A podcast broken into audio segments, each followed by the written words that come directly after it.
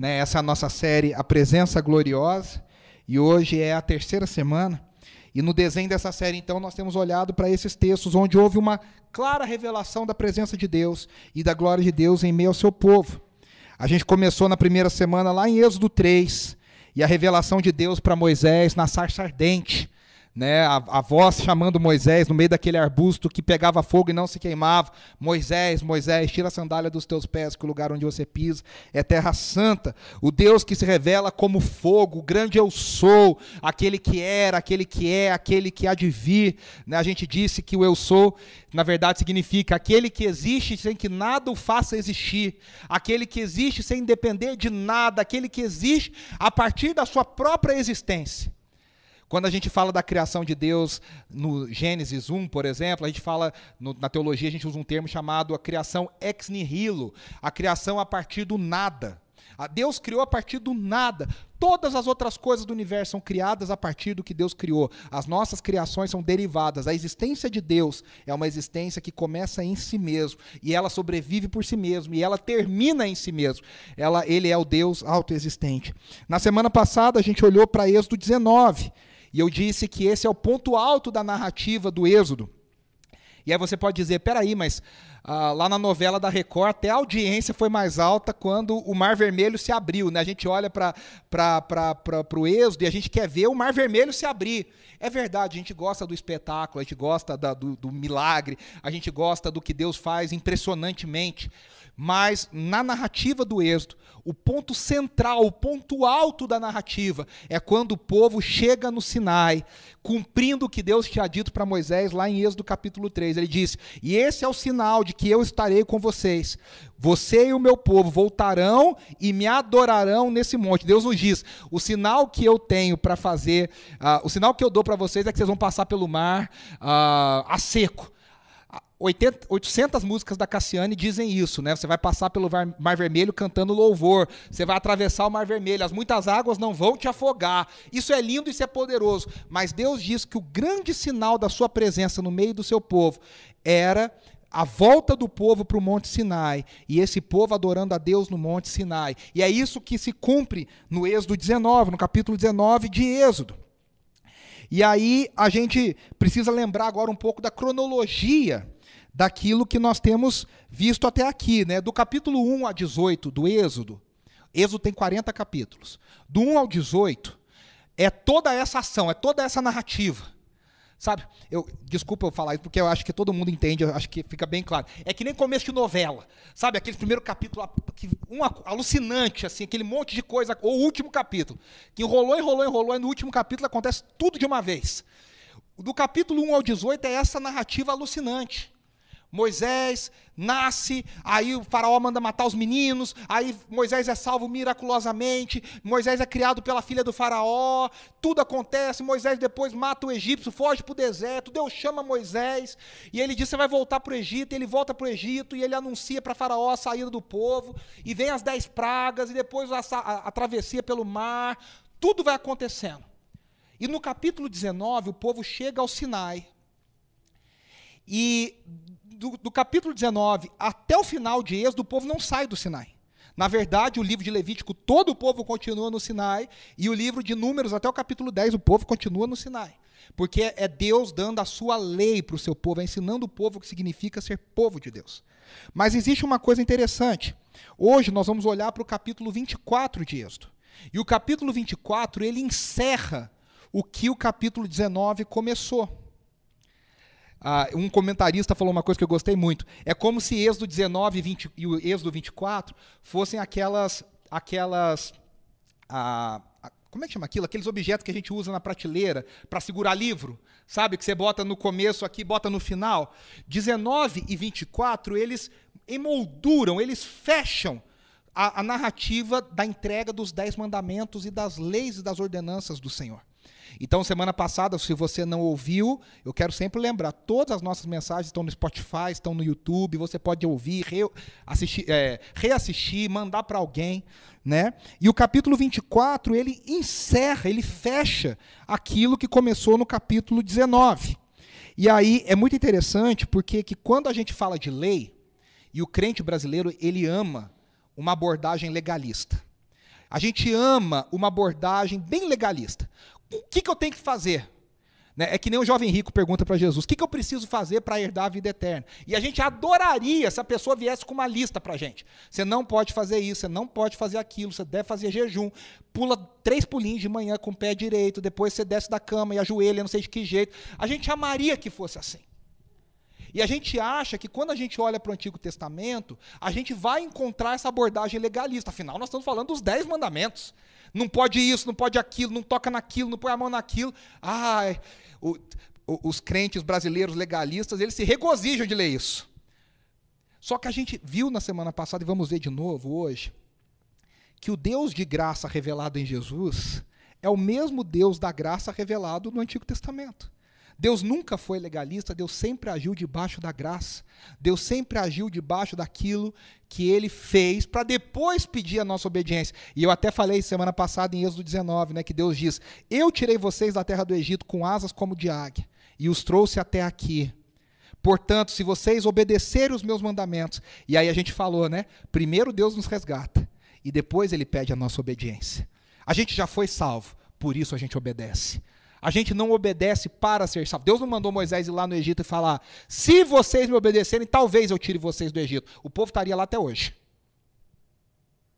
Deus primeiro salva, Deus primeiro resgata, Deus primeiro faz. Isso dá uma alegria no nosso coração, né? Quem é legalista, e vocês vão entender, a gente, eu já vivi muito no ambiente legalista.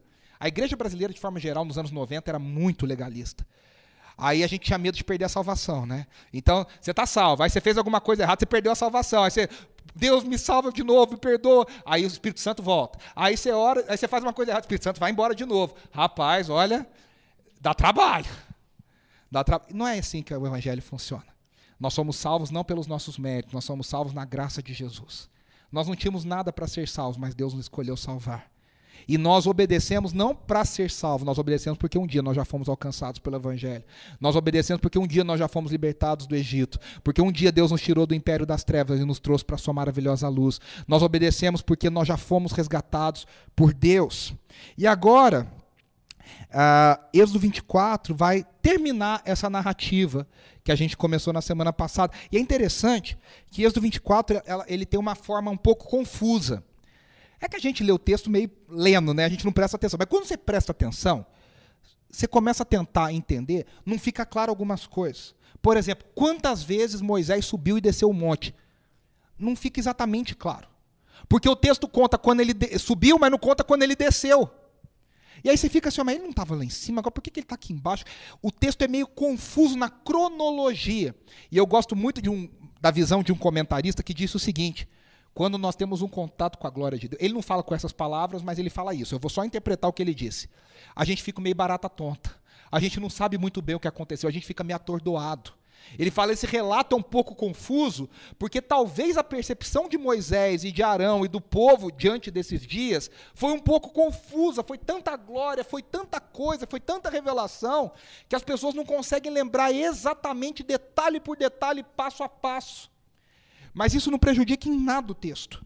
A ordem talvez não seja exata, mas a, a mensagem do texto é muito clara daquilo que Deus quer dizer. Então, assim, né? Quantas vezes que Moisés sobe ao Sinai? Talvez, se você contar, talvez essa seja a quinta.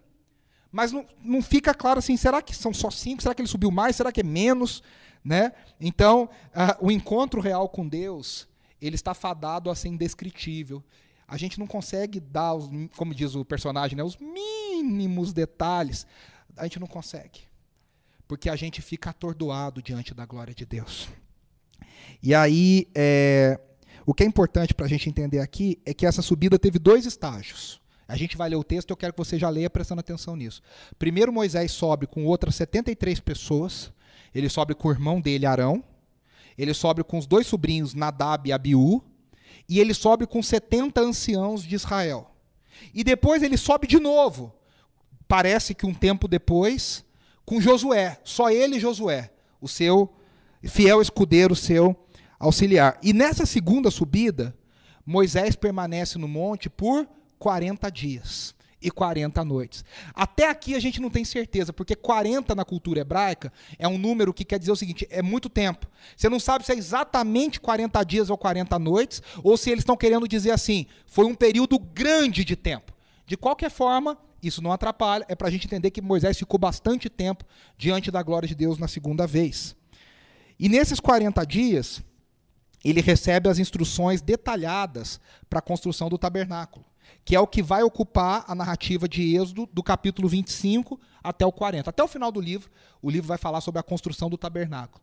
Foram essas instruções que Moisés recebeu nesses 40 dias e 40 noites diante da glória de Deus no Sinai. A gente vai ler aqui o capítulo e eu quero que você guarde na sua mente e no coração uma coisa. Esse capítulo mostra para a gente como é que deve ser o culto de adoração a Deus. É interessante que muita gente, e eu trabalho na área de adoração há mais de 20 anos, é interessante que muita gente acha que culto, adoração, a gente dá o que a gente quer e Deus recebe se for sincero. Todo mundo acha que se eu for sincero, Deus recebe. É meia verdade isso. Deus recebe se for sincero, mas não basta ser sincero. Eu preciso entregar a Deus a adoração, o culto, a oração, a oferta, do jeito que Deus quer receber. Resumindo, eu vou dizer de outra forma: eu preciso adorar a Deus do jeito que Deus quer ser adorado. Eu preciso adorar a Deus do jeito que Deus pede para ser adorado. A gente tem na cultura popular, na crença popular, na crendice popular, essa ideia de: não, meu irmão, se você tiver bom coração, Deus entende, Deus recebe, Deus aceita. Os próprios filhos de Arão morreram queimados. Esses que vão subir no monte, Nadab e Abiú depois, porque eles ofereceram o que foi chamado de fogo estranho. Eles ofereceram para Deus algo do jeito que Deus não ordenou que fosse feito. Aí você fala, nossa, mas Deus é cruel. Não, meus irmãos, Deus é santo. E Deus ordena que a gente se aproxime de uma certa forma para nossa proteção, para que a gente não seja queimado, para que a gente não vire churrasquinho diante da glória de Deus. Por isso que a adoração ela deve ser feita do jeito de Deus. E Êxodo 24 é o primeiro culto da Bíblia que é narrado do começo ao fim. Que tem todos os passos. O primeiro culto da Bíblia é Gênesis 4 de Caim e Abel. Só que é um culto que a gente não sabe tudo, a gente só vê ali um pedaço. Êxodo 24 é o primeiro culto que a gente vê todos os elementos que estão envolvidos. Interessante para os líderes de louvor que não tem música. Quem, tem muita gente aí que acha que é impossível adorar. É maravilhoso a gente poder cantar. É, é um privilégio a gente poder adorar a Deus, mas não é necessário para que o culto aconteça. Né? Tem gente que acha que se não cantar, o culto não acontece. Meu irmão, não, não precisa disso. Né? Para o culto acontecer, precisa de corações rendidos ao Senhor, orientados pela palavra e Deus e sua presença. Né? E aí a gente vai ler, então, eu queria que você entendesse isso enquanto a gente lê. É, aqui, ó, há um chamado para adoração, a leitura da palavra, há uma confissão de fé e ao compartilhamento de uma refeição sacramental. É o que a gente faz quando a gente se reúne. Né? A gente já leu a palavra hoje, há um chamado para adoração, à oração, ao compartilhar, ao ensino da palavra. E ao, quando a gente faz a ceia, a gente está compartilhando uma refeição, não uma refeição comida, é uma refeição como um memorial, como algo que a gente faz em adoração diante do Senhor. E tudo isso está aqui em Êxodo capítulo 24. Vamos ler juntos? Êxodo 24 diz assim: Depois Deus disse a Moisés: Suba um monte para encontrar-se com o Senhor, você e Arão, Nadab e Abiú, e setenta autoridades de Israel. Adorem à distância. Somente Moisés se aproximará do Senhor, os outros não. O povo também não subirá com ele. Quando Moisés se dirigiu ao povo e transmitiu-lhe todas as palavras e ordenanças do Senhor, eles responderam uníssono: faremos, faremos tudo o que o Senhor ordenou. Moisés então escreveu tudo o que o Senhor dissera. Na manhã seguinte, Moisés levantou-se, construiu um altar ao pé do monte e ergueu doze colunas de pedra, representando as doze tribos de Israel. Em seguida, enviou jovens israelitas que ofereceram holocaustos e novilhos como sacrifício de comunhão ao Senhor. Moisés colocou metade do sangue em tigelas e a outra metade derramou sobre o altar. Em seguida, leu o livro da aliança para o povo e eles disseram: Faremos fielmente tudo o que o Senhor ordenou. Depois Moisés aspergiu o sangue sobre o povo, dizendo: Esse é o sangue da aliança que o Senhor fez com vocês, de acordo com todas essas palavras. Moisés, Arão, Nadab, Abiú e setenta autoridades de Israel subiram e viram o Deus de Israel, sob cujos pés havia algo semelhante a um pavimento de safira, como o céu e seu esplendor. Deus, porém, não estendeu a mão para punir esses líderes do povo de Israel. Eles viram a Deus e depois comeram e beberam. Disse o Senhor a Moisés: Suba a mim ao monte e fique aqui, e lhes darei as tábuas de pedra com a lei e os mandamentos que escrevi para a instrução do povo. Moisés partiu com Josué, seu auxiliar, e subiu ao monte de Deus. Disse ele às autoridades de Israel: Esperem-nos aqui até que retornemos. Arão e Ur ficarão com vocês. Quem tiver alguma questão para resolver, poderá procurá-los. Quando Moisés subiu, a nuvem cobriu o monte, e a glória do Senhor permaneceu sobre o monte Sinai. Durante seis dias a nuvem cobriu o monte. No sétimo dia, o Senhor chamou Moisés no interior da nuvem. Aos olhos dos israelitas, a glória do Senhor parecia um fogo consumidor no topo do monte. Moisés entrou na nuvem, foi subindo o monte e permaneceu no monte 40 dias e 40 noites. Esse é o texto da palavra e vamos ver algumas coisas. Primeira coisa, fica muito claro o Deus que nos chama à sua presença. Num culto de adoração, a primeira coisa que nós precisamos entender é que é Deus que nos chama à sua presença. Vamos voltar um pouco antes. Esse texto de Êxodo 24 é o que os teólogos e comentaristas chamam de a confirmação da aliança. Deus faz uma proposta de uma aliança com o povo. O povo diz, vocês leram, o povo diz: faremos tudo que o Senhor nos ordenou. O povo aceitou essa aliança.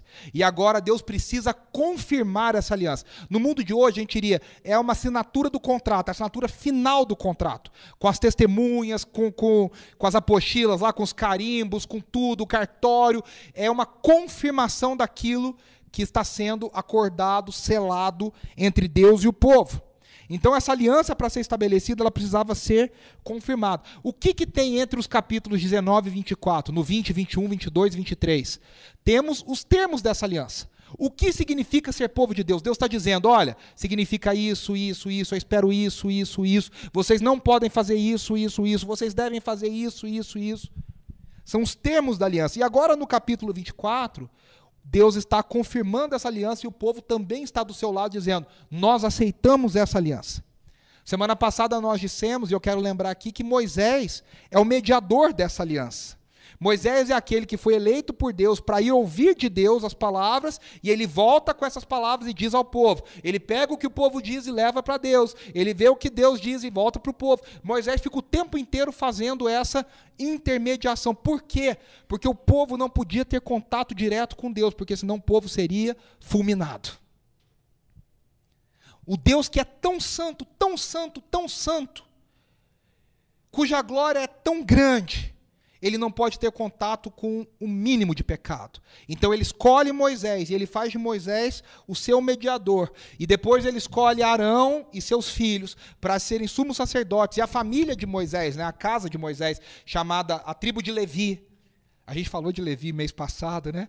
Filho de Jacó a tribo de Levi como uma, uma, tribo sacerdotal. E essas pessoas se ocupariam de todo o culto, de tudo aquilo que seria feito em nome de todo o povo, porque as pessoas não tinham acesso.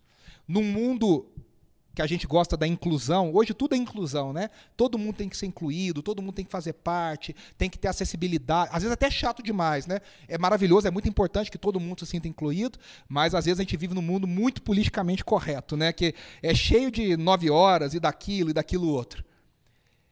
Aqui nós estamos falando de uma coisa extremamente exclusivista. Depois que o tabernáculo foi estabelecido, um homem entrava uma vez ao ano diante da presença de Deus, para representar todo o povo. No ato exterior, todos os sacerdotes e todos os homens tinham acesso. No santo lugar, somente os homens sacerdotes, né? não tinha mulheres sacerdotes, somente homens sacerdotes. E no santo dos santos, só um homem, uma vez ao ano, ele entrava, representando todo o povo. E aí Moisés, então, é esse mediador. E aí Moisés recebe a instrução do Senhor e ele chama com ele mais 73 pessoas. Como eu disse, seu irmão, que é o sumo sacerdote, e os seus filhos, que também serão os sumos sacerdotes. E aí, depois, 70 anciãos. Esses 70 anciãos provavelmente são aqueles que foram escolhidos por Jetro, sogro de Moisés, para representar as tribos de Israel e ser um conselho um conselho gestor da, das doze tribos de Israel. Então eram essas 70 autoridades, esses 70 homens. E aí, o que chama a atenção aqui é Deus que nos chama à sua presença. É Deus que diz que nós devemos entrar. É Deus que diz que nós devemos ah, aparecer diante da sua presença. No mundo de hoje, que a gente, às vezes, dá tanta ênfase ao ser humano, até no culto, até para falar de Deus, a gente fala mais da gente, às vezes, que o ser humano é tão bom, que o ser humano é tão capaz, que o ser humano é tão maravilhoso. A gente acha que a gente invoca a presença de Deus. Isso é ocultismo, viu, irmãos? O ocultismo que faz isso. No ocultismo que tem uma palavra mágica, um, um, um, feitiço, alguma coisa que você invoca uma força sobrenatural maligna. Mas diante da presença de Deus, nós só entramos quando Ele nos chama. É aquela figura de Esther diante de Xerxes, o rei.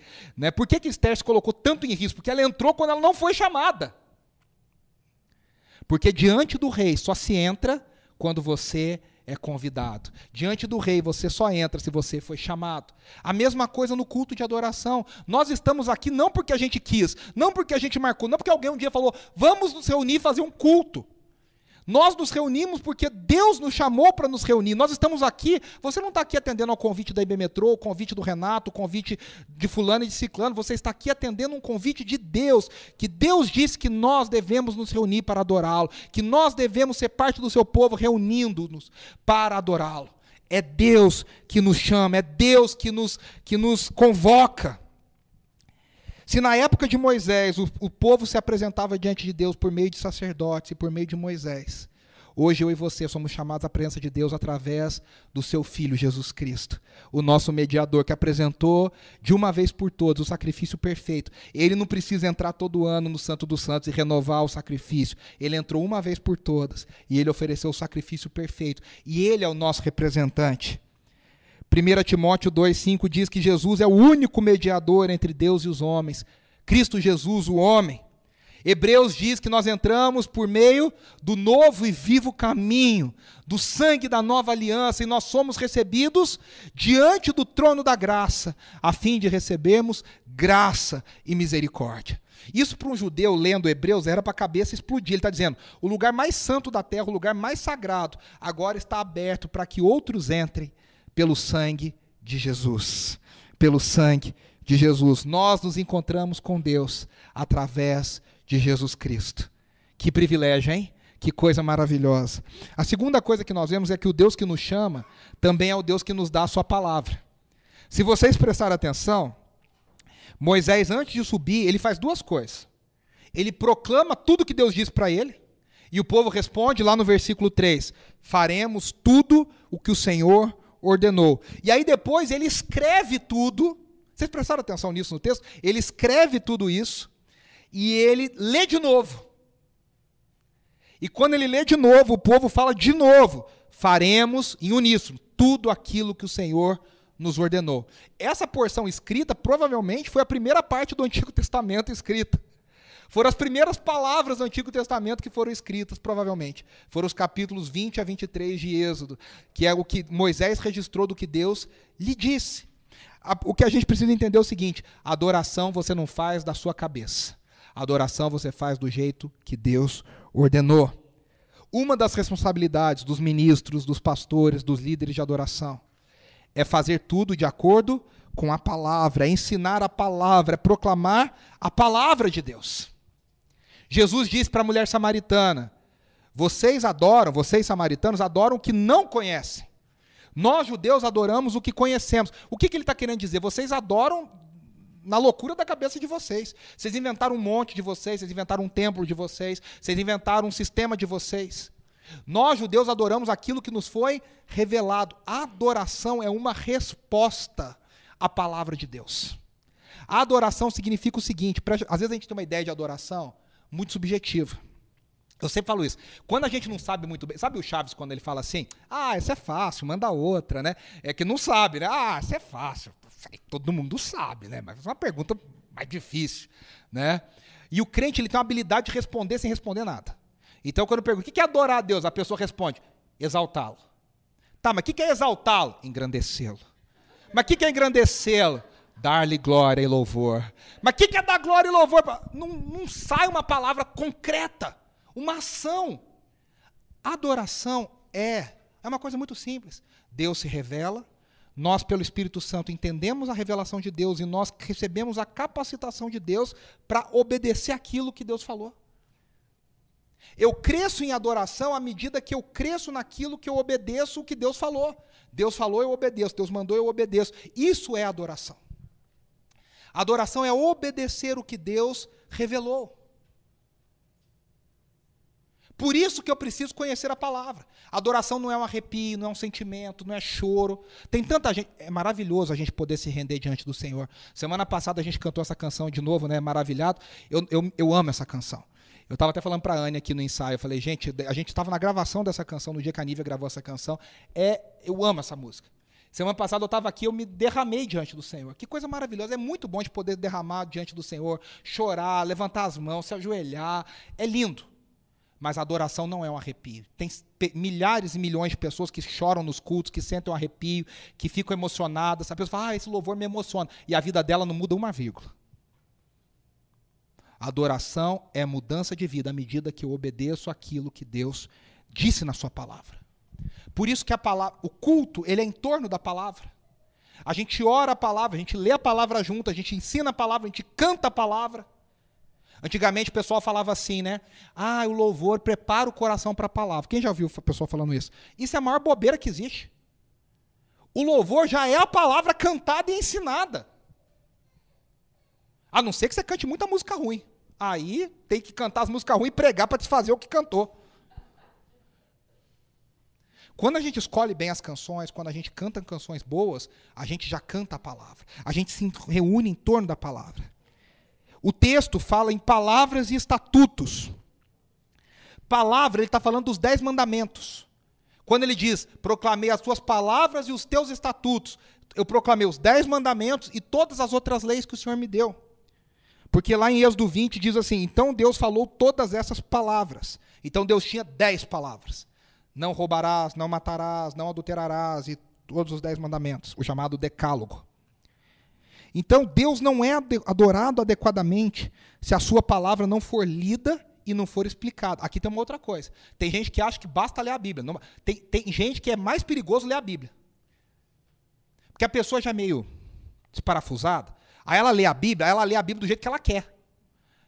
Aí ela vai entendendo o que ela. Não, a Bíblia tem que ser lida e corretamente entendida.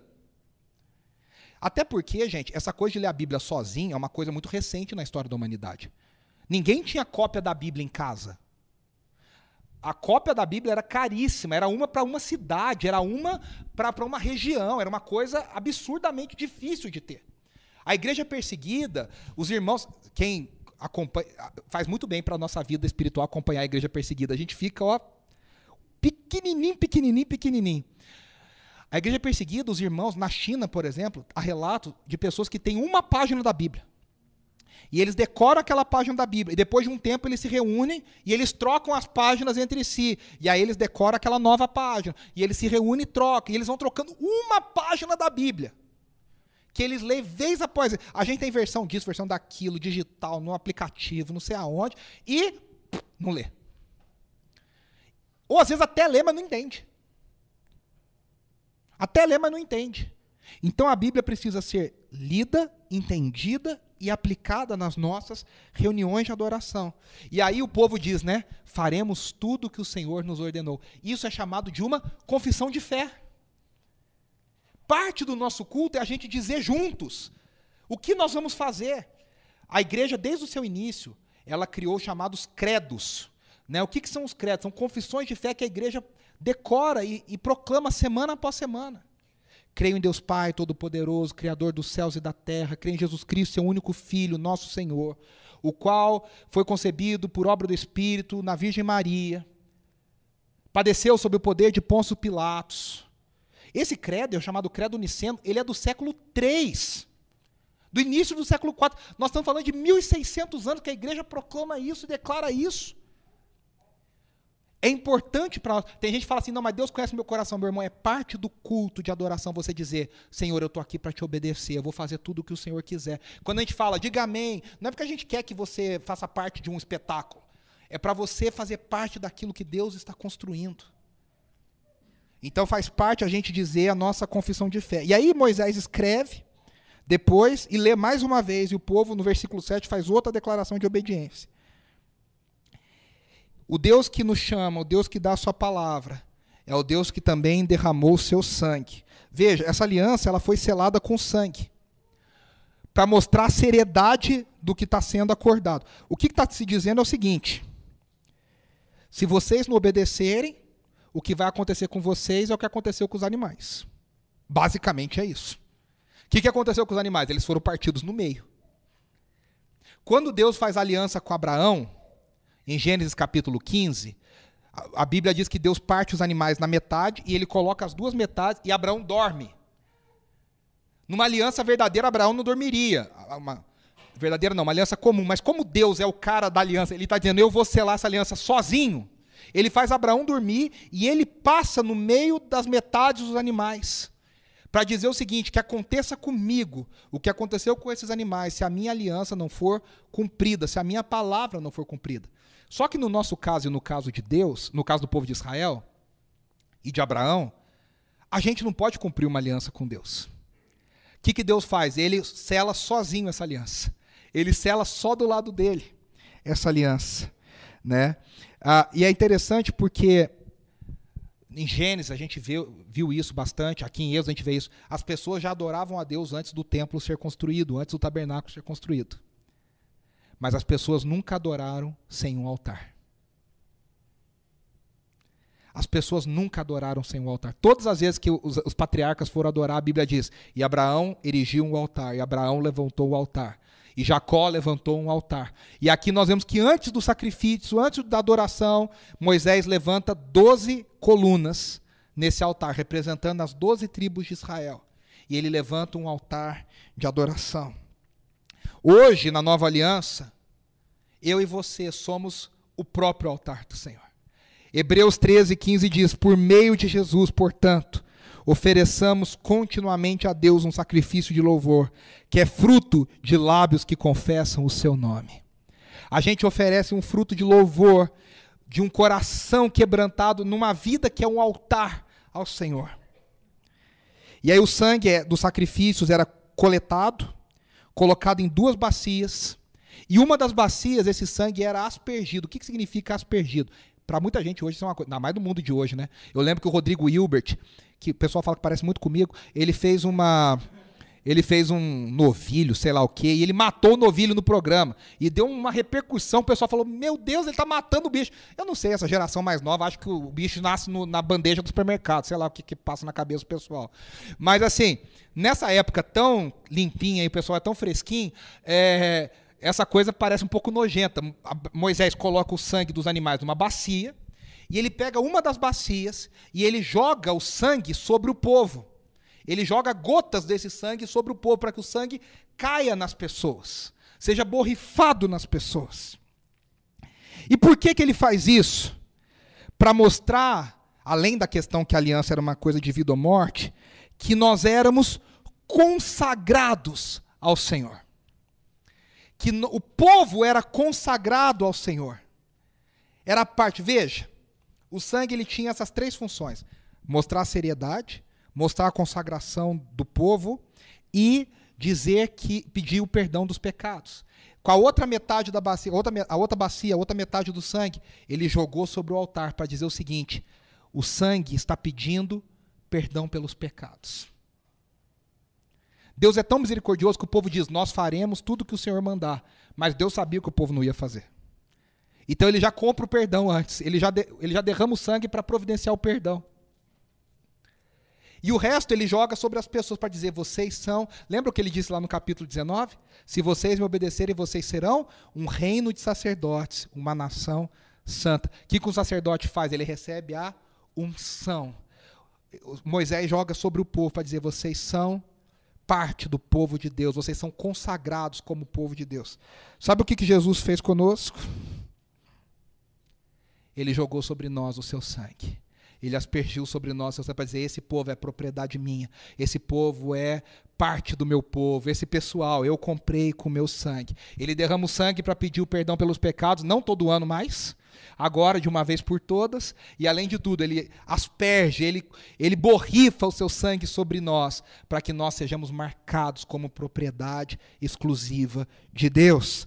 O Novo Testamento fala isso em vários lugares. Olha, Hebreus 13, 12 diz assim: Assim Jesus também sofreu fora das portas da cidade, para santificar o povo por meio do seu próprio sangue. Romanos 3, 24 e 25. Sendo justificados gratuitamente por sua graça, por meio da redenção que há em Cristo Jesus. Deus o ofereceu como sacrifício para propiciação mediante a fé, pelo seu sangue, demonstrando a sua justiça. Romanos 5, 9. Como agora fomos justificados por seu sangue, muito mais ainda seremos salvos da ira de Deus por meio dele. Efésios 1:7 Nele temos a redenção por meio de seu sangue, o perdão dos pecados, de acordo com as riquezas da graça de Deus. 1 Pedro 1:2 diz assim: Escolhidos nós, de acordo com o pré-conhecimento de Deus Pai, pela obra santificadora do Espírito, para a obediência a Jesus Cristo e a aspersão do seu sangue sobre nós. Isso vale para os hebreus, que diz que Jesus entrou isso vale em Hebreus, né? Que diz que Jesus entrou pelo próprio sangue no Santo dos Santos, uma vez por todas. E olha o que, que ele diz, Hebreus 9, do 13 ao 14. Ora, se o sangue de bodes e touros e as cinzas de uma novilha espalhada sobre os que estão cerimonialmente impuros os santificam de forma que se tornam exteriormente puros. Ele está dizendo: o sacrifício oferecido pelos sacerdotes, por Moisés, tornava as pessoas por fora puras. Ele diz: Quanto mais então o sangue de Cristo, que pelo Espírito eterno se ofereceu de forma imaculada a Deus, mas ele purificará a nossa consciência, a gente é purificado por dentro, de atos que levam à morte, de modo que sirvamos ao Deus vivo. Na cruz, Jesus ratificou uma nova aliança, Jesus criou uma nova aliança com seu sangue. A aliança do Sinai, agora ela foi interrompida e Jesus nos deu uma nova aliança. Êxodo 24, 8 fala, né? E este é o sangue da aliança que o Senhor fez de acordo com vocês. É a mesma palavra que o apóstolo Paulo diz em 1 Coríntios 11. Né? Ele diz: da mesma forma, depois da ceia, ele tomou o cálice e disse: Esse cálice é a nova aliança no meu sangue. Jesus e Paulo estão citando o Êxodo 24 para dizer: da mesma forma que o sangue foi derramado, consagrando e salvando vocês, o sangue de Cristo agora foi derramado para a salvação e consagração de vocês. E para a gente terminar, o Deus que se revelou em Êxodo 24 é o Deus que nos convida à sua glória. Eu não sei se vocês prestaram atenção, mas o texto repete duas vezes uma coisa muito misteriosa e muito intrigante. Diz: E eles viram a Deus. Depois, lá em Êxodo 32, vai dizer que Deus vai dizer para Moisés que nenhum homem pode ver a Deus e sobreviver. Mas aqui, aí os comentaristas tentam mudar, falar, eles viram o relance, viram a sombra, tiveram. Não, o texto no hebraico diz eles viram. Como é que a gente explica? Eu, pelo menos, não sei explicar. Mas o texto diz que eles viram. Só que é interessante que também diz que Deus não estendeu a mão sobre eles. Eu não sei quem prestou atenção nisso na hora que a gente leu. Está dizendo assim, ó, Deus não estendeu. Significa que Deus poderia ter estendido a mão para matar, para destruir. Ele diz, Deus, eles subiram e Deus segurou a sua mão para não matá-los. E a terceira coisa interessante aqui é que eles só descrevem os pés de Deus. A gente tem uma música, eu particularmente não gosto, a Andressa também não gosta, que diz, né, os seus cabelos, os seus cabelos são, que descreve Deus inteiro, nos seus olhos e tal. Esse texto não descreve nada de Deus, descreve os pés. E aí o pessoal fala, mas eles viram, por que, que eles só falam dos pés? E a maioria dos comentaristas entende que, na verdade, eles só conseguiram olhar para os pés, porque eles não conseguiam levantar a cabeça. A glória de Deus era tão forte, era tão impressionante, que eles não tiveram coragem de levantar a cabeça para olhar. Tem uma cena do Leandro Hassum que ele vai lá no, no programa do Jô. Não sei quem já viu, isso é muito engraçado. E aí ele fala que quando ele era criança, a mãe dele era muito brava, né? E eu me identifiquei muito porque minha mãe fazia igualzinho, igualzinho, igualzinho, né? E aí ele falou que a, ele fez um negócio que a mãe não queria e que a mãe ficava brava e que a mãe falava assim: você vai ver quando chegar. Ela nem mexia a boca, só falava entre os dentes, porque tinha visita em torno, né? Você vai ver quando a gente chegar em casa. E ele fala assim, e eu tava lá paralisado, traumatizado, nem me mexia, né? A criança, ele é bonzinho, não, não, ele está em pânico. né? ele está travado. Né? É isso que aconteceu com Moisés e com, com os anciãos. Eles não tinham coragem de levantar os olhos para ver acima dos pés de Deus. Eles se o pé é assim, você imagina o resto. Para a gente não morrer, não vamos olhar. E aí eles dizem que nos pés havia uma bancada, né, um apoio para os pés que era como uma safira, azul como o céu no seu esplendor. Se os pés de Deus são maravilhosos, você imagina a pessoa toda de Deus. Eles tiveram um relance da glória de Deus. Um comentarista chamado Philip Graham Hyken, ele diz: "Os eventos de Êxodo 24 contam a história da salvação. Preste atenção. Moisés e os anciãos começaram à distância. Essa é a nossa vida. Ó. Estavam separados de Deus por seu pecado. Mas então Deus os convidou para entrar em sua presença. Ele lhes deu a sua palavra. Ele espiou seu sangue por, os pecados por meio do seu sangue.